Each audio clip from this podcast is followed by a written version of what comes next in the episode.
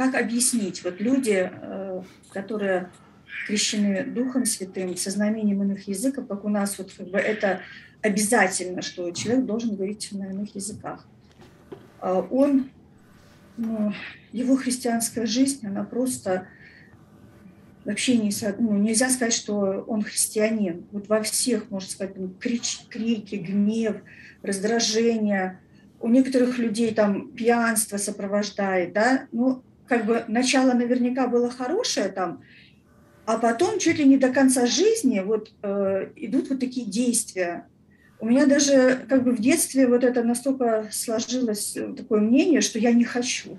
Я не хочу быть крещенной Духом Святым, чтобы мне не стать таким человеком. Если зайти с конца, а, не, не, потому что здесь столько вопросов, столько дверей, но если зайти с конца, я считаю, и я утверждаю сейчас, что если бы мы могли терпеливо, э, молитвенно разгрести все стереотипы, связанные с личностью Духа Святого, пятидесятнические, харизматические, баптистские, мы бы удивились, что между баптистами и пятидесятниками одинаковое понимание и представление о личности Святого Духа. Потому что истина одна, Бог один, все остальное наслоение и стереотипы. Разные свои опыты, выводы соответствующие. Потому я уверен, что мы во Христе встречаемся в личности Христа, в личности Духа Святого. Мы все встречаемся – один Бог, одна вера, одно крещение, один народ Божий. А, а разделяемся мы в конфессиях, разделяемся в опытах, и когда мы свой личный опыт, я свой личный опыт делаю доктриной, конечно, я дроблю, дроблю церковь, потому что все, кто не имеют такого опыта, как у меня, они уже вне истины. Представляете, какая степень высокомерия присвоить себе абсолютную истину. Также нельзя мыслить. Корень проблемы, я вижу, в том, что мы говорение на языках соединили с личностью Святого Духа. И когда мы говорим о Духе Святом, мы подразумеваем, помните, как в школе, держим в уме, да, мы подразумеваем Духа Святого. Когда пятидесятники говорят о Духе Святом, они подразумевают языки. Когда они говорят о языках, они подразумевают Дух Святой. Это слишком узко. Здесь корень проблемы. Потому что Дух Святой проявляется по-разному. Каждому дается проявление Духа на пользу. И там перечисляется. Одному Духом дается слово знания. Это Дух, это личность. Он так хочет проявляться, он так проявляется. Другому слово мудрости, иному языке, иному пророчество, иному понимаете, что произошло у нас? Мы поставили знак уравнения между языками и Духом Святым. Если ты языков не имеешь, у тебя нет Духа Святого. Ну кто такое сказал? Ну как такое можно говорить? Если Дух Святой возрождает человека, если ты видишь реальные перемены в жизни отдельных людей, они на языках не говорят.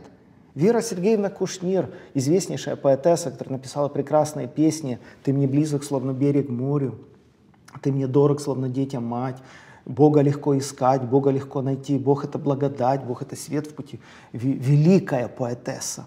Она не говорила на языках, но то, что она рассказывает о своей жизни, как Бог ее вел, когда она прошла немецкий плен, как она просто удивляешься. Она слышала голос Божий. Она выпрыгнула с поезда за две минуты, как бомбардировщик разбомбил этот поезд. Ее держали солдаты. Куда ты, девушка, модельной внешности, молодая девушка, рвалась в окно, будучи в то время просто православной женщиной. Она слышала голос, прыгай, куда? Поезд идет по степи. Она лично мне это рассказывала, я ее лично знал, это потрясающий человек был. Когда она выпрыгнула, через минуту поезд ушел, и бомбардировщик догнал и разбомбил этот поезд. И тогда у нее первые строки появились. «Меня ведут невидимые руки». Она еще не понимала, что происходит вообще. То есть я к тому, что Бог велик, люди дорогие. Просто обидно, когда наша конфессия в коробочку Бога посадила, ошибаемся, мы себя в коробочку посадили. Бога не можно поместить в коробочку. Я себя закрыл в коробочку своей конфессии.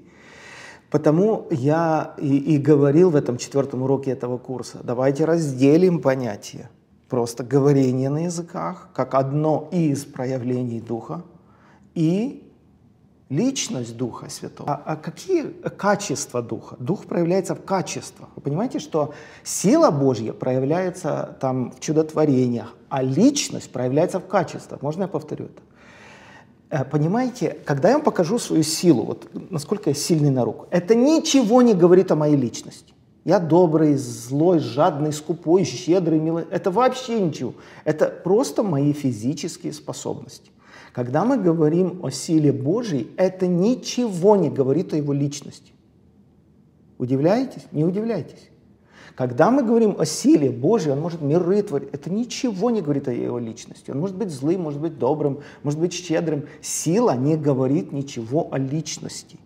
О личности говорят свойства или качество личности. Как мы говорим о человеке? Он добрый, о, он порядочный человек. Мы о качестве. Мы не говорим ни о возрасте его, ни о образовании, ни о росте его, ни о поле его. Это ничего не говорит о личности. О личности говорят качества. Потому человек, который поддерживает отношения с Богом, в этом э, это отражается на его качество характера, плод духа. Это что? Любовь, кротость, милосердие, воздержание, долготерпение. Вот плоды духа.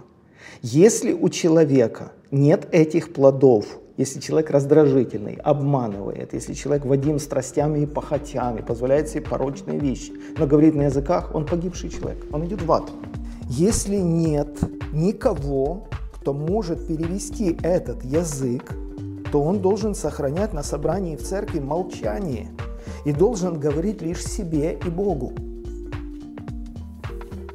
Итак, будем искать того, что служит к миру и ко взаимному назиданию, к взаимному назиданию, к взаимному назиданию.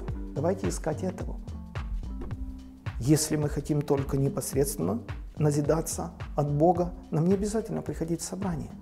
Тем и уникально наше собрание, что мы ищем взаимного назидания. Вы прослушали фрагменты из курса «Церковь и ее устройство». Приглашаем вас пройти онлайн-обучение вместе с другими студентами на платформе forspirit.org. Набор в группу уже открыт. Не пропустите этой возможности.